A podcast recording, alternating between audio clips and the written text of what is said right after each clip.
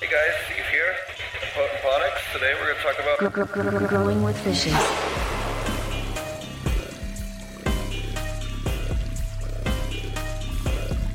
Growing with fishes.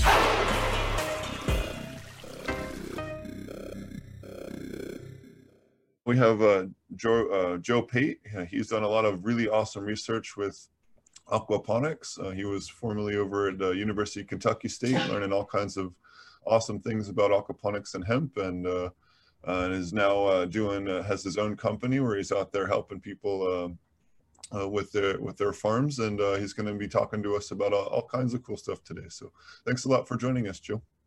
Yeah, thanks for having me, Steve. I'm glad to be here today. Um, I'm going to go ahead and start sharing my screen and uh, we'll just start moving forward. All right, everything look good on your end? Awesome. So uh, uh, thank you all for coming and tuning in today. My name is Joe Pate. I am the founder of Regen Aquaculture an agricultural consulting company and biotech company focused on um, regenerative aquaculture systems like aquaponics and other integrated um, aquaculture systems. And today I will be talking to you about moving past the essential elements for plants. Um, this is a fun topic, I think. Uh, we should hopefully learn a lot going through. And if you have any questions, you know, hold them till the end and uh, be sure to send them over to Steve and Marty and we'll try to get you answered. Um, so where do we begin? Well, when we talk about plant health, um, you know, that's really the foundation of what we're looking to do. We're looking to grow plants that are naturally um, more productive. So, you know, heavier yields, that are producing more chemicals, which you know are either beneficial to humans, um, they're able to withstand disease and pest, uh, and, and, so on. You know, and so this is really the foundation. What we really are trying to achieve in agriculture, whether it's um, growing food crops or whether it's growing cannabis.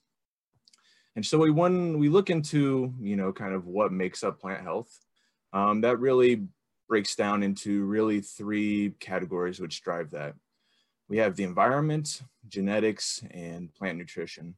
Um, you know, how well the environment matches up to the plant's needs is going to affect how well that plant's able to perform. If it has the right amount of light, if it has the right amount of CO2, of um, water, say maybe even vapor pressure deficits right, and maybe it changes throughout the plant's stages of life. Um, genetics, you know, I think this is one we uh, look at quite often and, you know, spend hundreds of billions of dollars trying to um, get the best genetics and either do that through pedigree or even now through, you know, genetic um, engineering and altering the plants to be able to, uh, you know, do better, perform better, and to be healthier.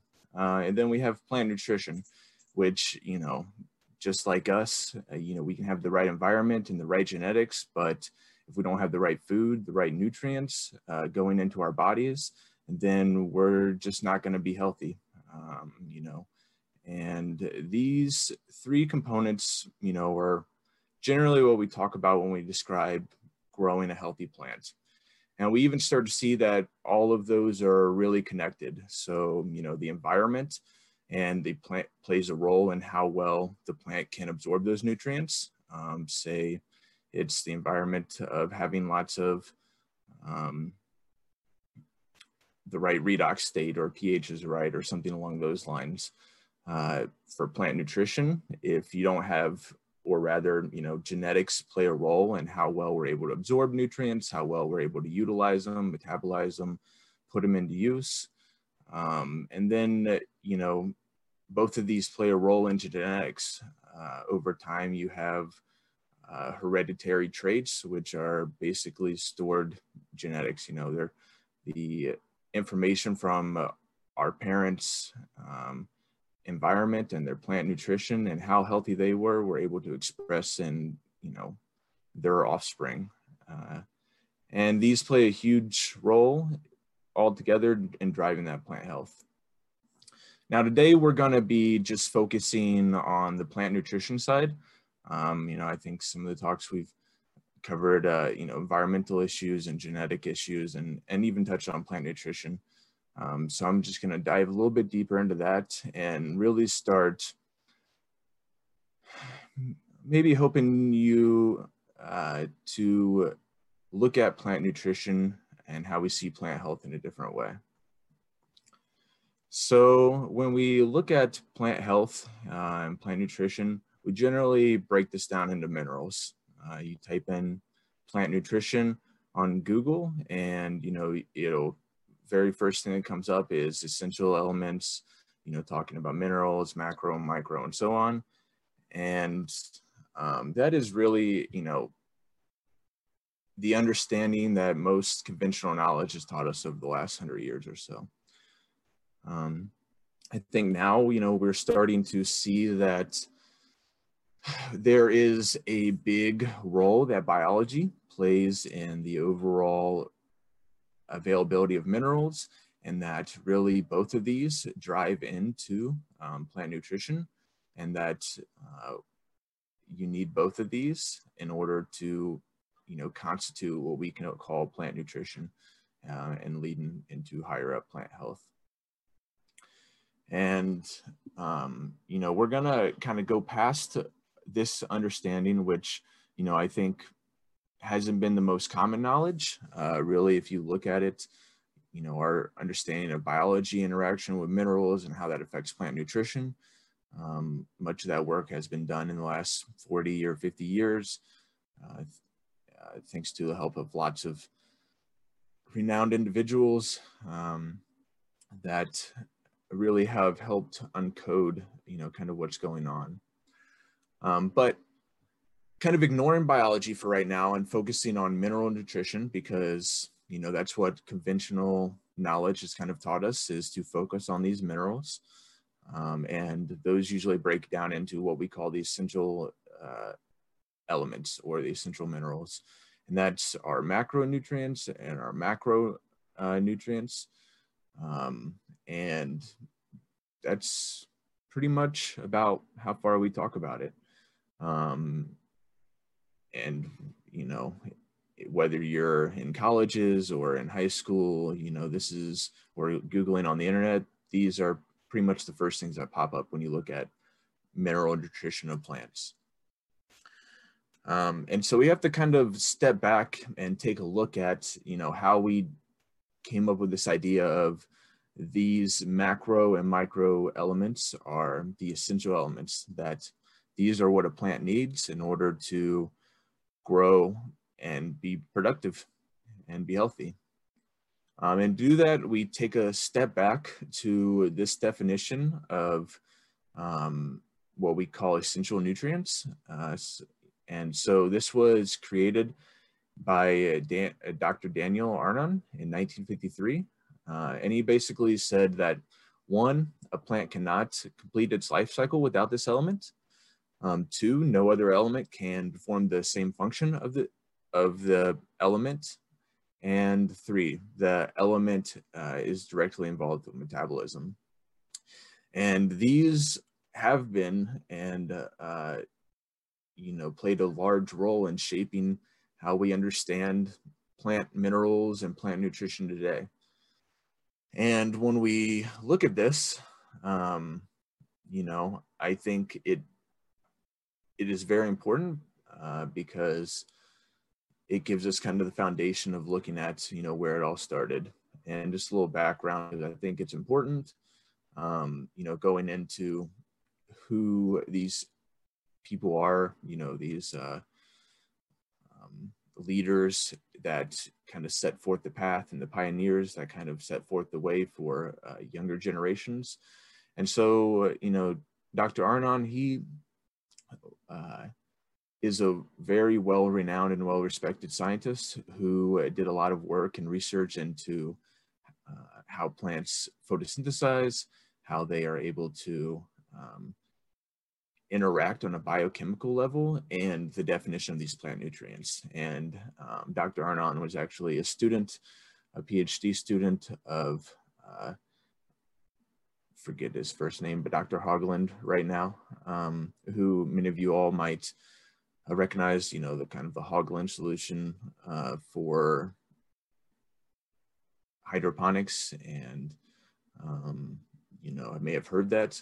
Well, Arnon was his student, and if you want to learn more, there's this great uh, memoir that I actually found a few days ago that um, just really summarizes life in a really cool and unique way.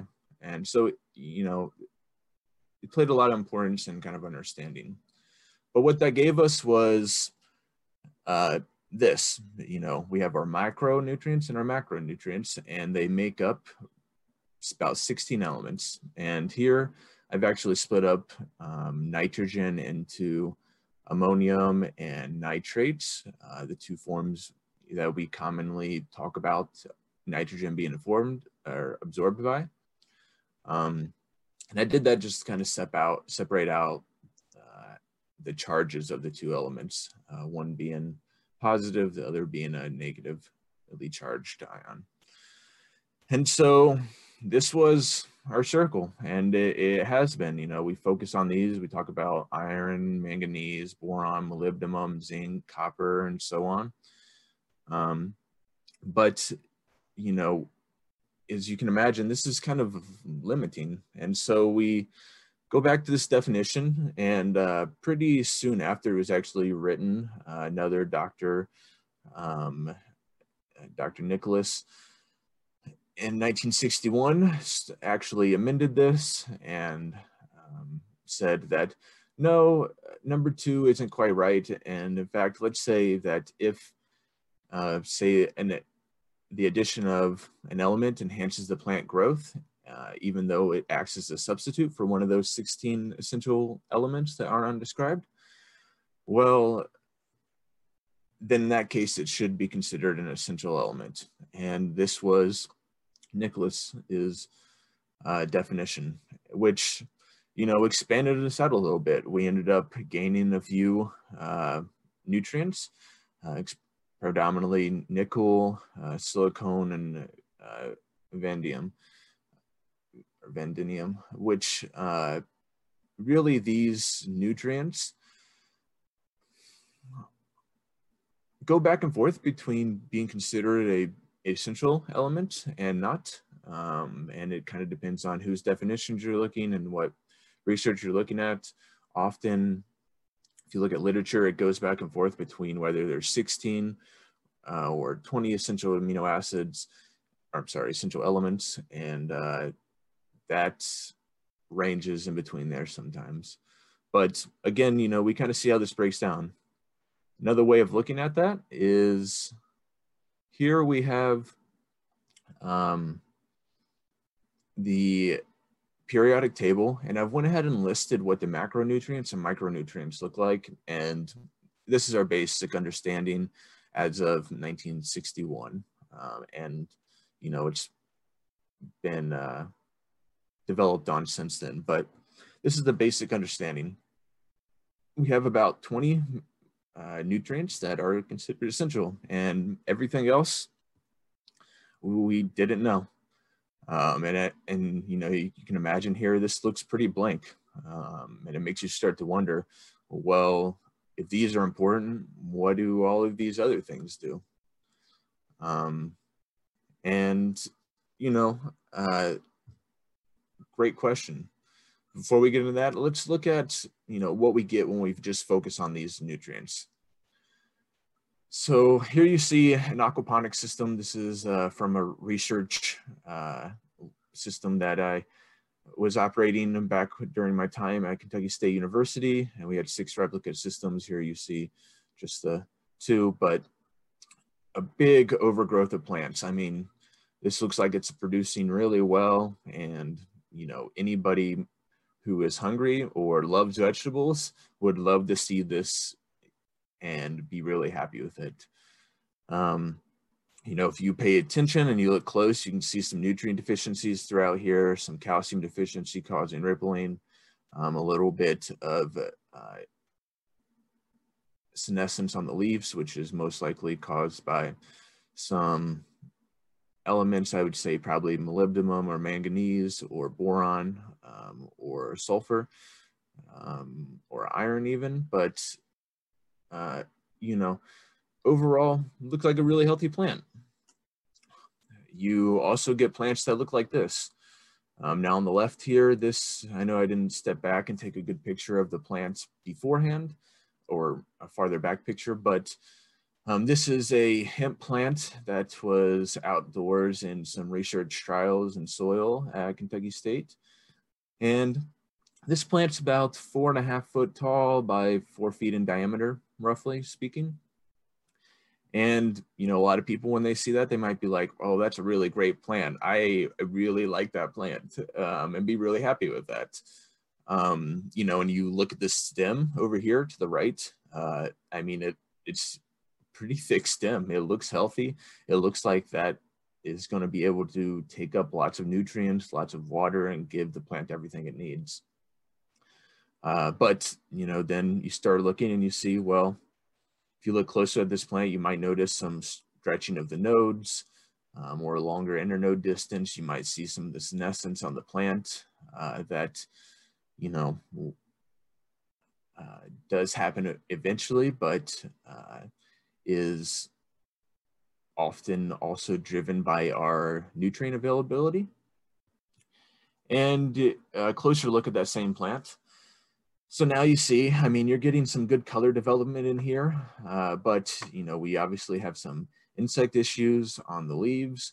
We even maybe start to have some uh, hemp russet mite or uh, maybe botrytis or something going on in here. I didn't look too closely with a um, scope to really see what was attacking these plants, um, just because it wasn't really available at that time. But um, you know, we start to see this. And for a lot of us, this might seem normal. You know, uh, you might see occurrences of this and so on and think, yeah, that's my plants look like that.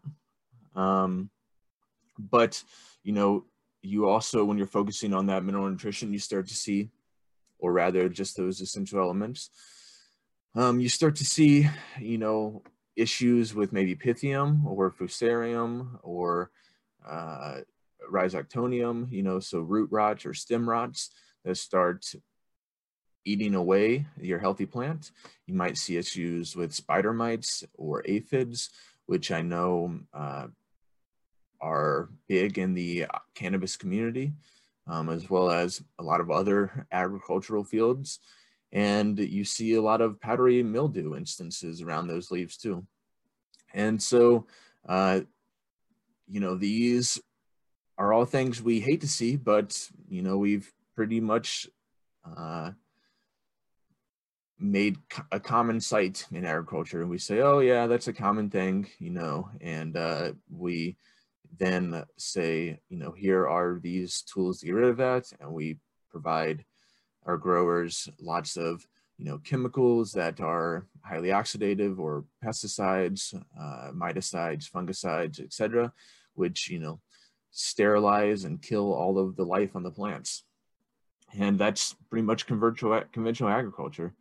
And um, that is what it is. But um, when we look at these plants, what they're really telling us is that these plants are nutrient deficient. Um, how do we know these plants are nutritionally deficient? Well, simple because healthy plants don't get sick. And I know this seems um, like a uh, alien concept maybe to some, uh, but you know this same message has been uh, put out to our community through you know great leaders like uh, Don Huber or uh, I forget uh, Dr. Rodale's name at the Rodale Institute or Elaine Ingham or uh, John Kempf or, you know, some of these other ones. But basically, you know, when you have a healthy plant, plant. Um, you know, we have a plant that has the right environment, we have a plant that has the right genetics, and we have a plant that has the right nutrition. When you have those three, it's like us. It's like a athlete in its prime. Um, diseases and viruses don't affect it so much.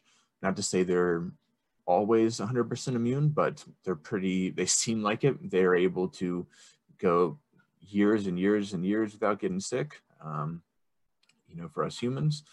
And uh, the plants are no different, really. We need to think about, you know, building up their immune system, their ability to fight these pests and disease. And going farther in this, you know, it comes down to a bigger question of kind of redefining how we see pest. Um, and, you know, generally when we think of pest, well, this is what we see, or, you know, what we imagine these insects coming in here, uh, they're eating our crops, destroying them, uh, making them so that customers like them less.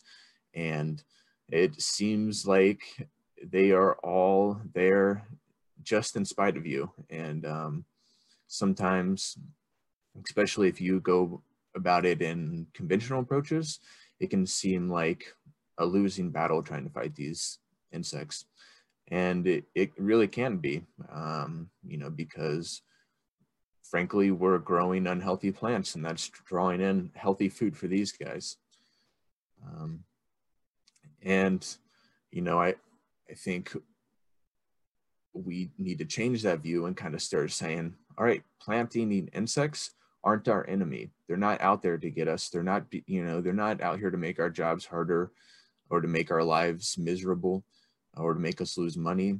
They are nature's cleanup crew.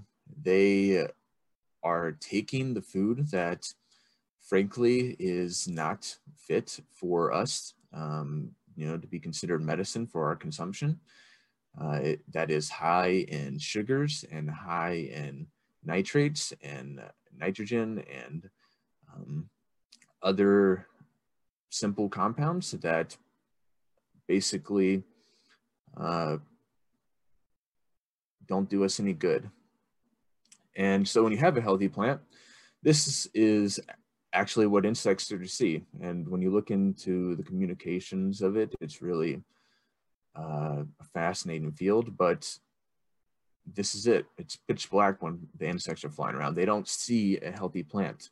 Now, when you have a nutritional imbalance, um, what they see is this a big neon sign that says come eat me. I am food for you. I want, I am ready to die. Put me out of my misery. Um, you know, kill me so the strong can survive. And this is the message plants are sending to the insects. Um, you know, it's not necessarily um, that, you know, say these insects and plants didn't co-evolve to, you know, constantly be competing with each other, but actually that's just the fact they did co-involve you know so the plants are always trying to get stronger and get better and the insects are always trying to develop and be able to consume uh, or rather you know pass on their genes is overall life goal but be able to consume when you look at um, kind of evolutionary roles be able to consume larger molecules um, things that are more complex. And then plants make them more complex and insects can't eat them. And insects get more complex digestive systems and then they eat the plants. And it kind of, you know, creates this symbiotic relationship um, in that coevolution of things. And I won't go into this too much today, though it is really a great and, and really fascinating topic. Um, here's another image of what they might look like. So insects, you know, what say for flying insects that are high above the atmosphere or, you know, high above in the atmosphere, they are flying around and the red spots are basically the food. The, you know, other stuff they might see a little bit interest in, they might see none, they might see some, but they are really being lit up like that neon sign being drawn into to those unhealthy plants.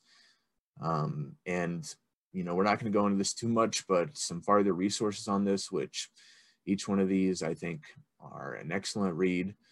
Um, and you know if you are having issues finding hard copies of them, uh, I think if you look hard enough, you'll be able to find lots of copies of these on the internet um, that are available for your use.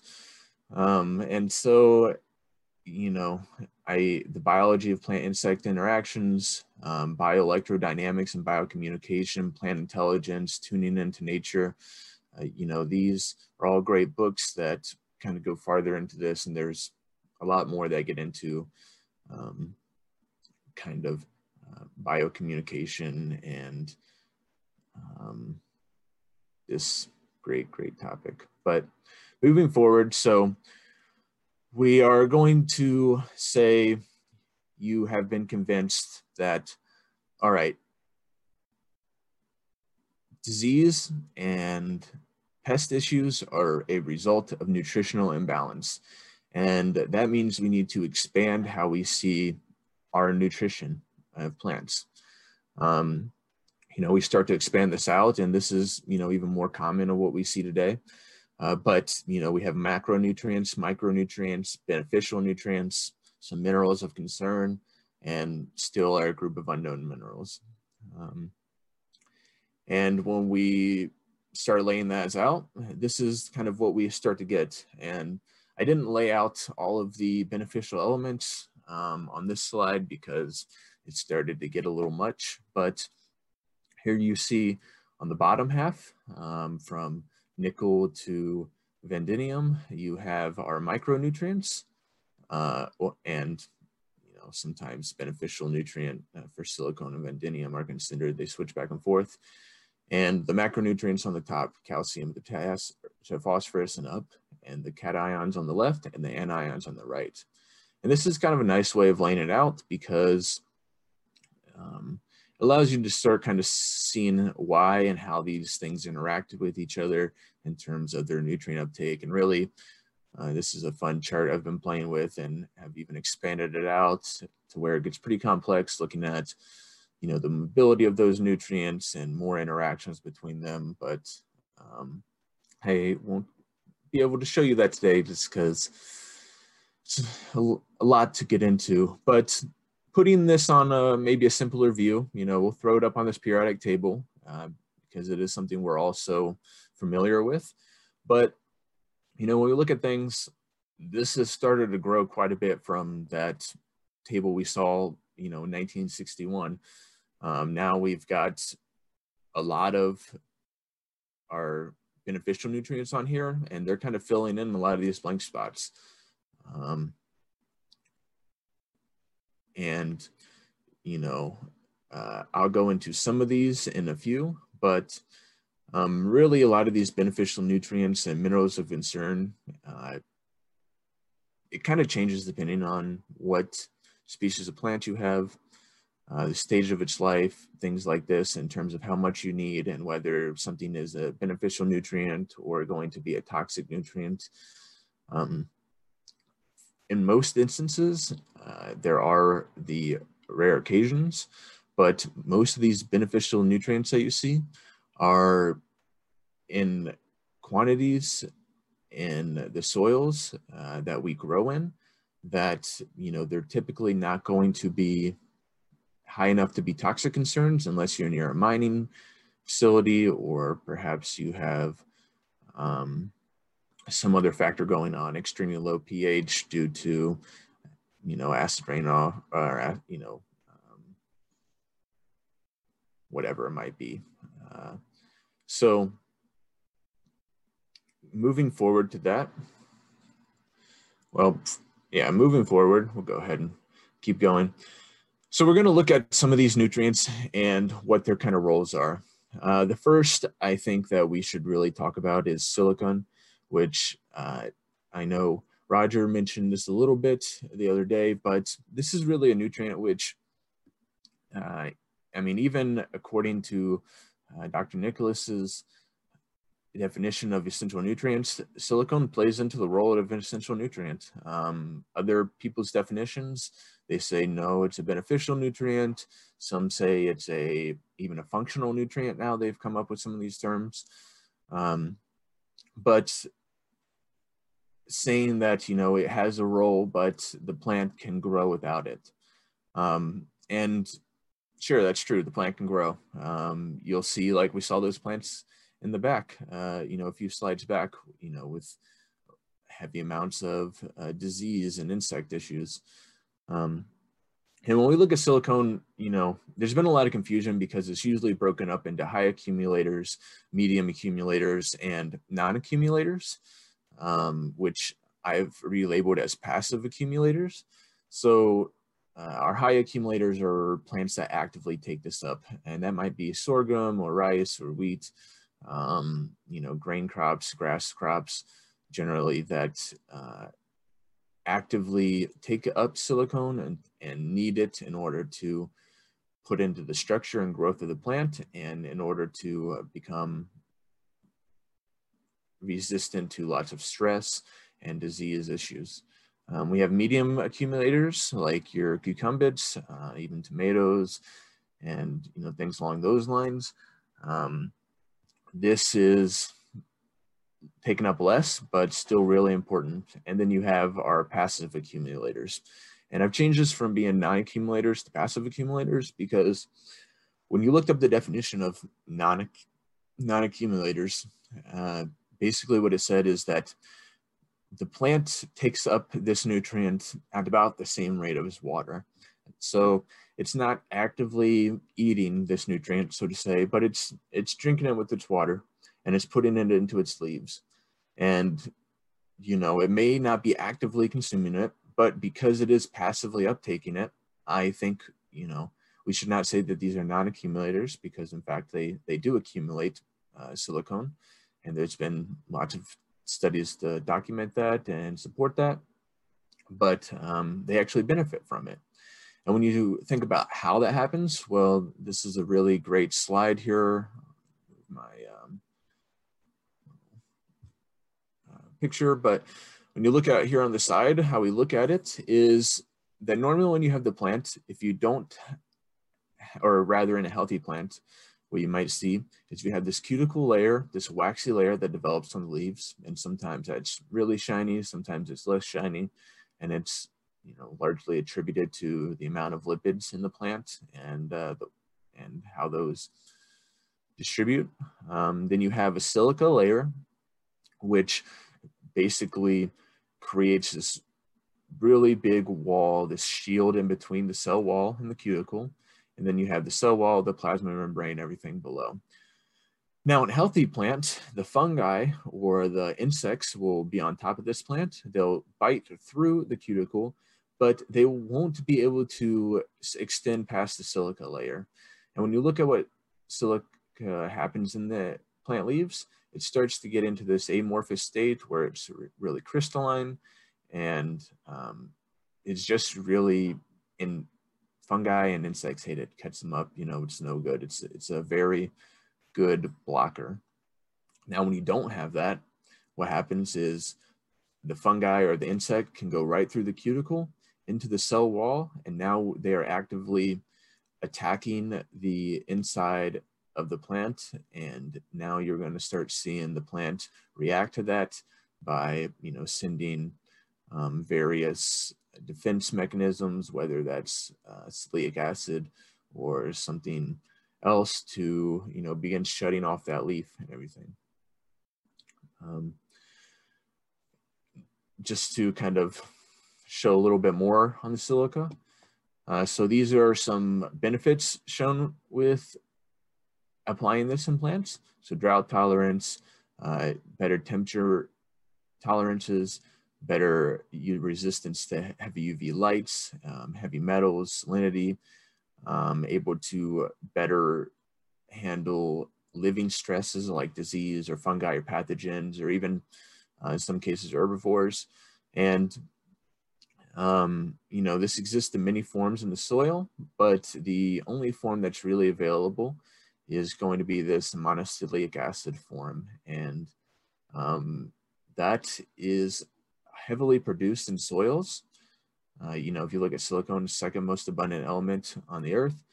Um, and it's heavy in the soils, but it's often not bioavailable unless you, we have a heavy biology which fuels into the production of this monosilicic acid. And that's because those bacteria and fungi and other things, you know, other microbes produce um, organic acids that, and the as well as the plants that do, that help solubilize this nutrient.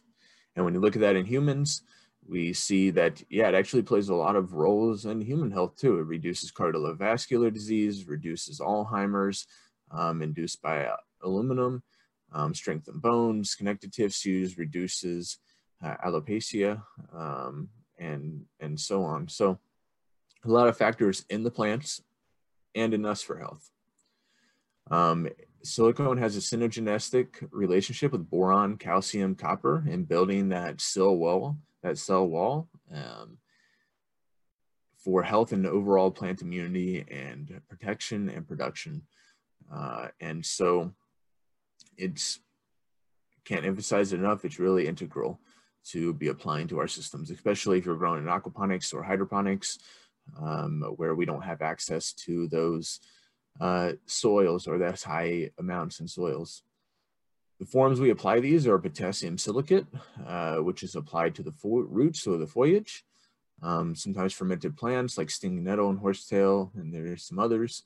Um, or even now they have refined monosilicic acid, which you can spray on as a foliar spray. Uh, the effectiveness of these all kind of changes depending on the plant and the mode of uptake and things like that.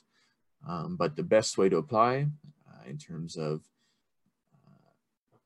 cost is going to be to the foliage and then also to the roots in aquaponics because foliage, especially in hydroponics and soil, in aquaponics, it's going to be important for the foliage, but really also in the roots, just because, um, you know, we need to buffer our pH anyways. And uh, you know, or rather uh, bring up our pH anyways. And potassium silicate can be a great replacement for potassium carbonate uh, and um, just be really great addition to the system that's easy to add. Um, and I know over at True Nutrients, you know, they're selling this and uh, gave some away yesterday. So uh, get you some, definitely. Uh, looking at iodine in plants, now, when we talk about uh, iodine, um, you know, we this isn't one we often talk about in plants at all. Uh, we we almost never talking about it, uh, and yet it is often deficient. It's a mobile nutrient, so those deficiencies often show up in the other leaves. Uh, it's unique, uh, and there are a few elements like this, but it can actually be absorbed in the gaseous state through the leaves, through the stomata, um, or through the roots um, as, uh, you know, these four few different forms. And uh, it is heavily taken up by the xylem, but then it is also able to be redistributed slowly by the phloem inside the plant.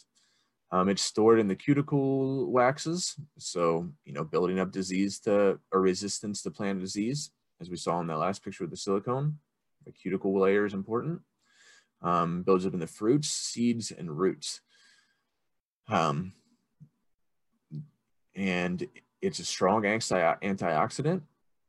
Plays a major role in you know the plant's ability to fight these things, as long as antioxidant roles for us.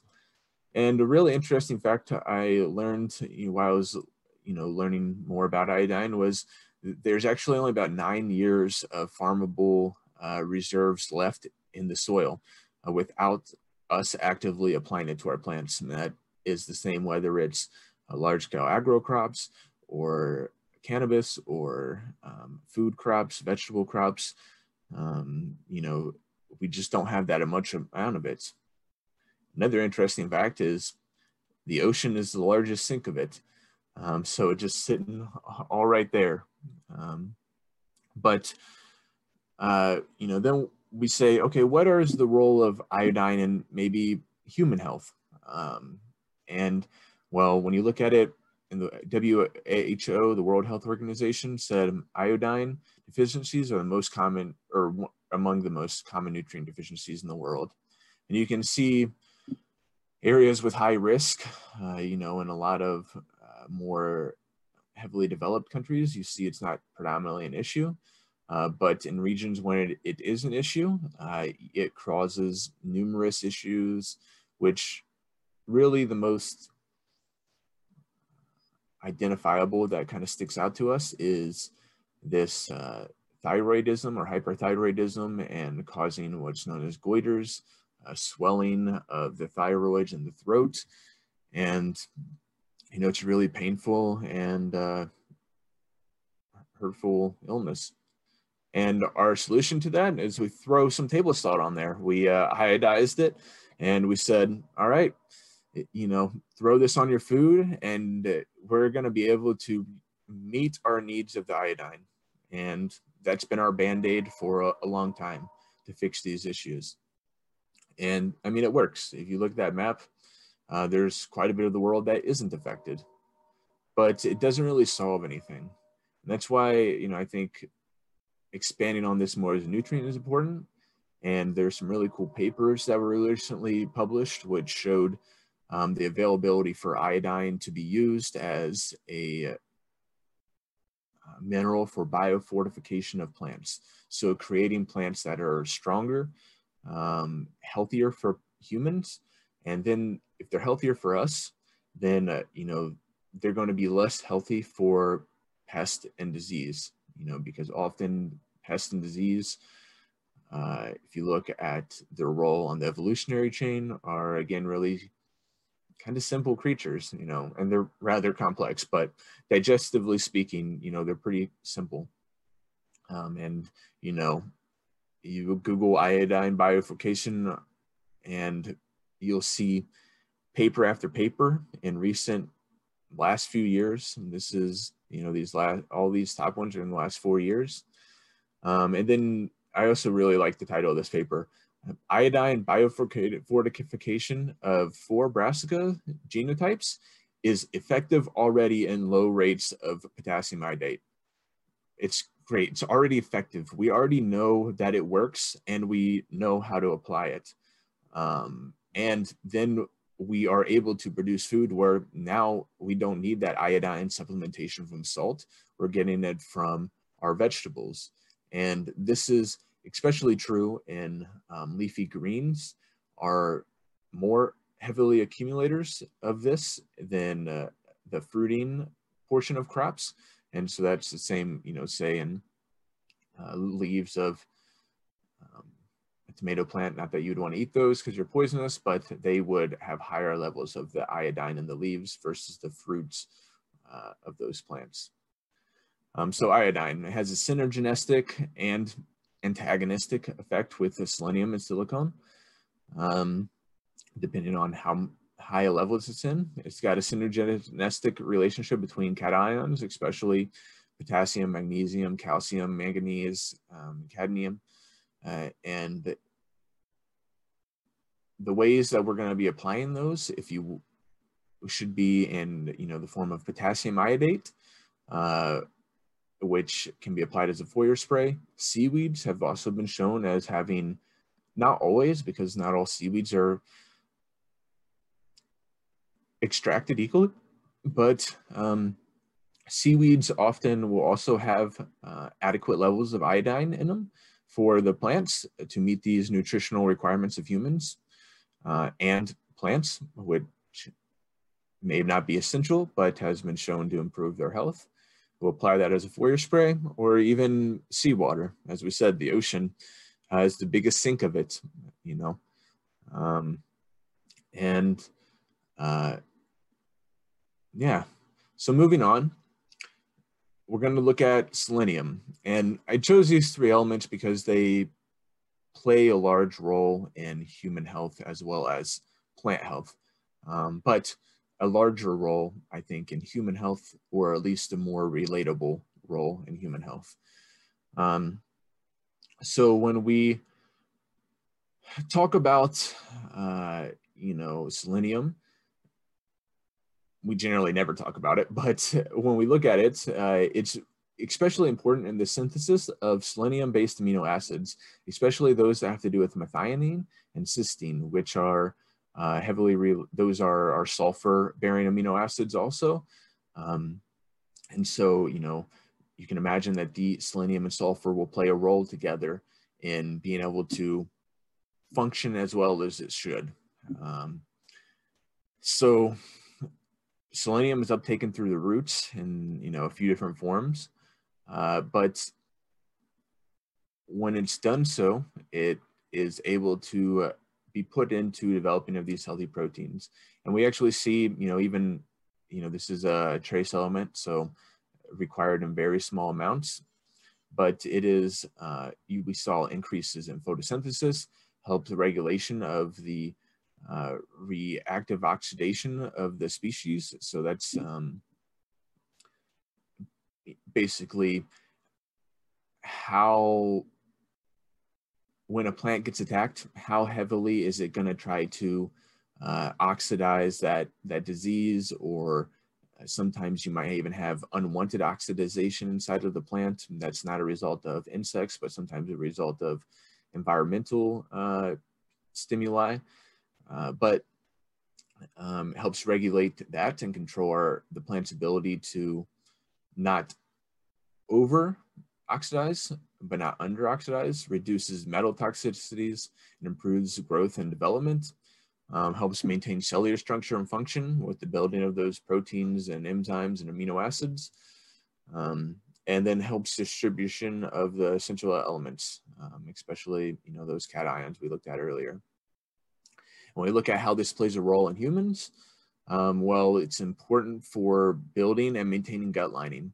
Um, in fact, having a lack of it in our diet can cause a reduction of our gut lining, which uh, leaves us open to diseases, uh, you know, like leaky gut syndrome, which plays in, which is really uh, a foundational step in illness for humans because it opens up a path of susceptibility into our immune system and it allows for um, toxins to be taken up or to be not taken up and regulated the right ways and cause for other disruptions, you know, um, including in disruptions of the endocrine system. Uh, you know, so our hormone system affects in the thyroids, the kidneys, the liver, the um, gonads, um, and so on. Uh, it can lead to de- deficiencies can lead to infertility, um, immune issues, we already mentioned hypothyroidism. Deficiencies are rare in the US and Canadian soils, um, just because we tend to have a, quite a bit of it. But interestingly enough, it's not always the case uh, in indoor agriculture because sometimes the soils that we're using don't have it in adequate amounts. Uh, and, and then in addition to this, in hydroponics and aquaponics, deficiencies are very common. Uh, you know, we almost never talk about selenium, and you know, I can't think of you know any real conversations I've had with um, you know some of the leaders in the industry about you know adding this where they have said they are adding it or they applied in small amounts. Um, but even as little as two to six parts per million, uh, we can see that the nutritional requirements for selenium are for the human diet are met in the plants we produce by you know providing that small amount. We see selenium has synergistic relationships with uh, nitrogen, sulfur, magnesium, molybdenum, iodine, and other trace elements. And really, you know, if you look at those, those are foundation, foundational elements into building chloroplast and chlorophyll um, and proteins. And so plays a large role in these, as well as uh, an antagonistic relationship between silver and arsenic and cadmium and uh, mercury and titanium, um, where, uh, you know, it can prevent the uptake of these, which some of these are heavy metals um, that, you know, in too high levels can be really harmful. So forms to apply seleninite uh, to the roots or foliar spray or selenite to the roots or foliar spray. Uh, you know, I think, to be honest, foliar sprays are really the way to go uh, with this uh, because, you know, you just need such little to apply. Um, all right, so we've talked about, you know, these essential elements. Um, now, what else is needed? And we go back to our chart on the periodic table and we say, I'm not really sure. you know, we have no idea uh, of what these other elements do at this moment in time. And we are continuously learning uh, in greater detail with the increase in technologies how these elements play a role in developing human health and plant health and animal health and uh, you know looking and starting to expand on you know how they can actually improve our lives outside of you know just focusing on these macro and micronutrients so you might ask well joe how do we know what we don't apply or how do we apply what we don't know and i mean i think that's a great question and while we think about it, I wanted to just take a second and, you know, stare at the ocean. It's a really beautiful, beautiful uh, scene. uh, but, you know, while we're reflecting and thinking about how can we apply these, maybe the answer is right before our eyes. It's the ocean. Um, you know, and the ocean is something that when you look at it over millions of years with the fall of rain. Uh, we have constantly been bringing all of this accumulation of minerals that plants need and that are available in soils all down into the oceans and you know bringing it all down and just hosting it there for us. Um, and really i think it's one of the biggest overlooks of available nutrition, especially when we talk about these trace elements, which you know may not be considered beneficial by uh, Arnon's definition, but or rather essential and sometimes even beneficial uh, by some of those definitions. But again, you know we don't know the roles that a lot of these play. It wasn't too long ago that we knew the roles of iodine in our food or the roles of chloride or the roles of arsenic um, in terms of beneficial stuff, uh, you know, not to mention the, of course, the toxins and, and things like that. And when you get to the ocean, you know, there's over 92 plus minerals in there and 50,000 plus organic compounds more you know, bound up in uh, living organisms and uh, created as exudates by plants and fungi and um, zooplankton and other organisms in the sea. And these are all just waiting for us. Um, now, there are some concerns with that. Uh, contamination is a big one. You know, we have some of the worst polluted oceans uh, the worst polluted oceans in history. And maybe they're getting a little bit better with strives towards ocean cleanup. But in reality, you know, we're still um, heavily polluting our, our waterways and our oceans. And that is, you know, putting in chemicals and hormones and toxins that are bioaccumulating in the food chain. And we're starting to see that. So there are issues of contamination. Um, there's also some issues of salt toxicity, uh, processing the salt, you know, how do we dry it? You know, it might take a lot of energy if, you know, we were going to be distributing it uh, out and, you know, maybe those both while getting this nutrient play a role in uh, increasing carbon production uh, because, you know, now you're having to transport those nutrients, but it's not much different than mining those nutrients. And, uh, potentially, you know, maybe even less harmful than mining since we're not necessarily digging in to the earth. Um, there's a lot more research on this done uh, by uh, a lot of teachings in Korean natural farming and other natural farming methods, as well as some work done out of the um, Center of, I believe it's the Center of Tropical uh, agriculture uh, out of Hawaii. If you type in sea, uh, diluted seawater and Hawaii, those will pop up. And, you know, forms to apply are generally listed, but here's some 1 in 30 dilution if you're applied on a foliar spray. If you're pulling it out of the ocean, if you're mixing it up from another mix that isn't exactly one gram per liter, but roughly one gram per liter um, for a foliar spray. And um, at these low levels, you tend not to have really any issues with salt toxicities and things like that um, with the majority of plants in a majority of situations. Not always the case, so always test before you spray. Um, but, and for further resources on this, a really great book is called Sea, sea Energy Agriculture uh, by Dr. Maynard Murray.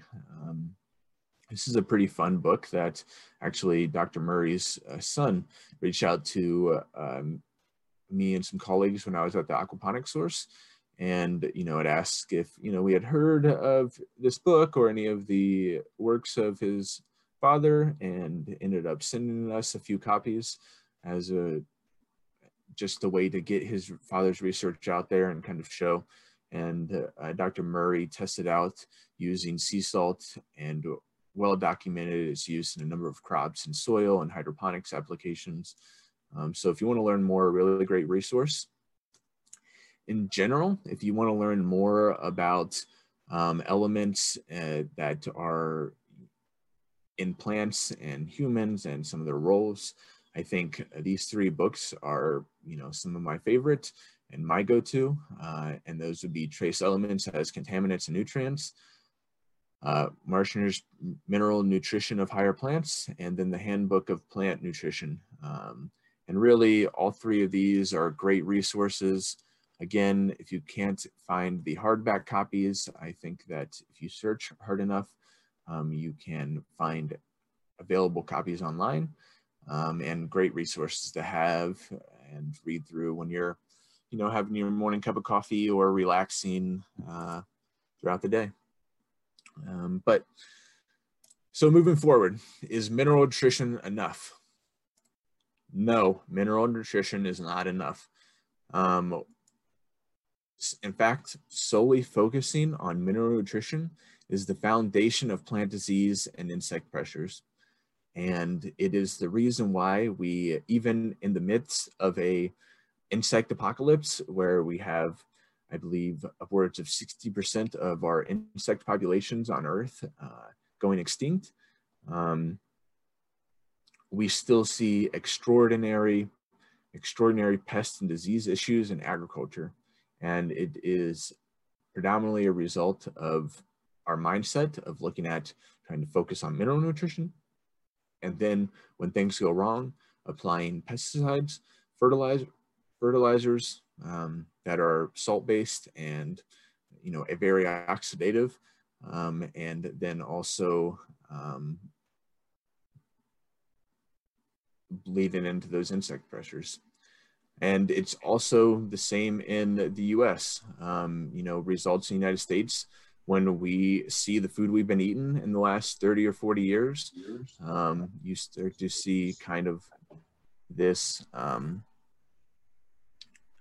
this development towards we have an increase of heart disease, high obesity rates, endocrine disruption, mental health imbalances, increase in asthma, even in children, increases in food-borne allergies.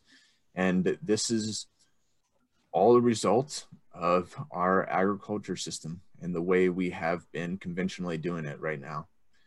And if we want to move past that, then we need to and though this is a really great quote that uh, was in Dr.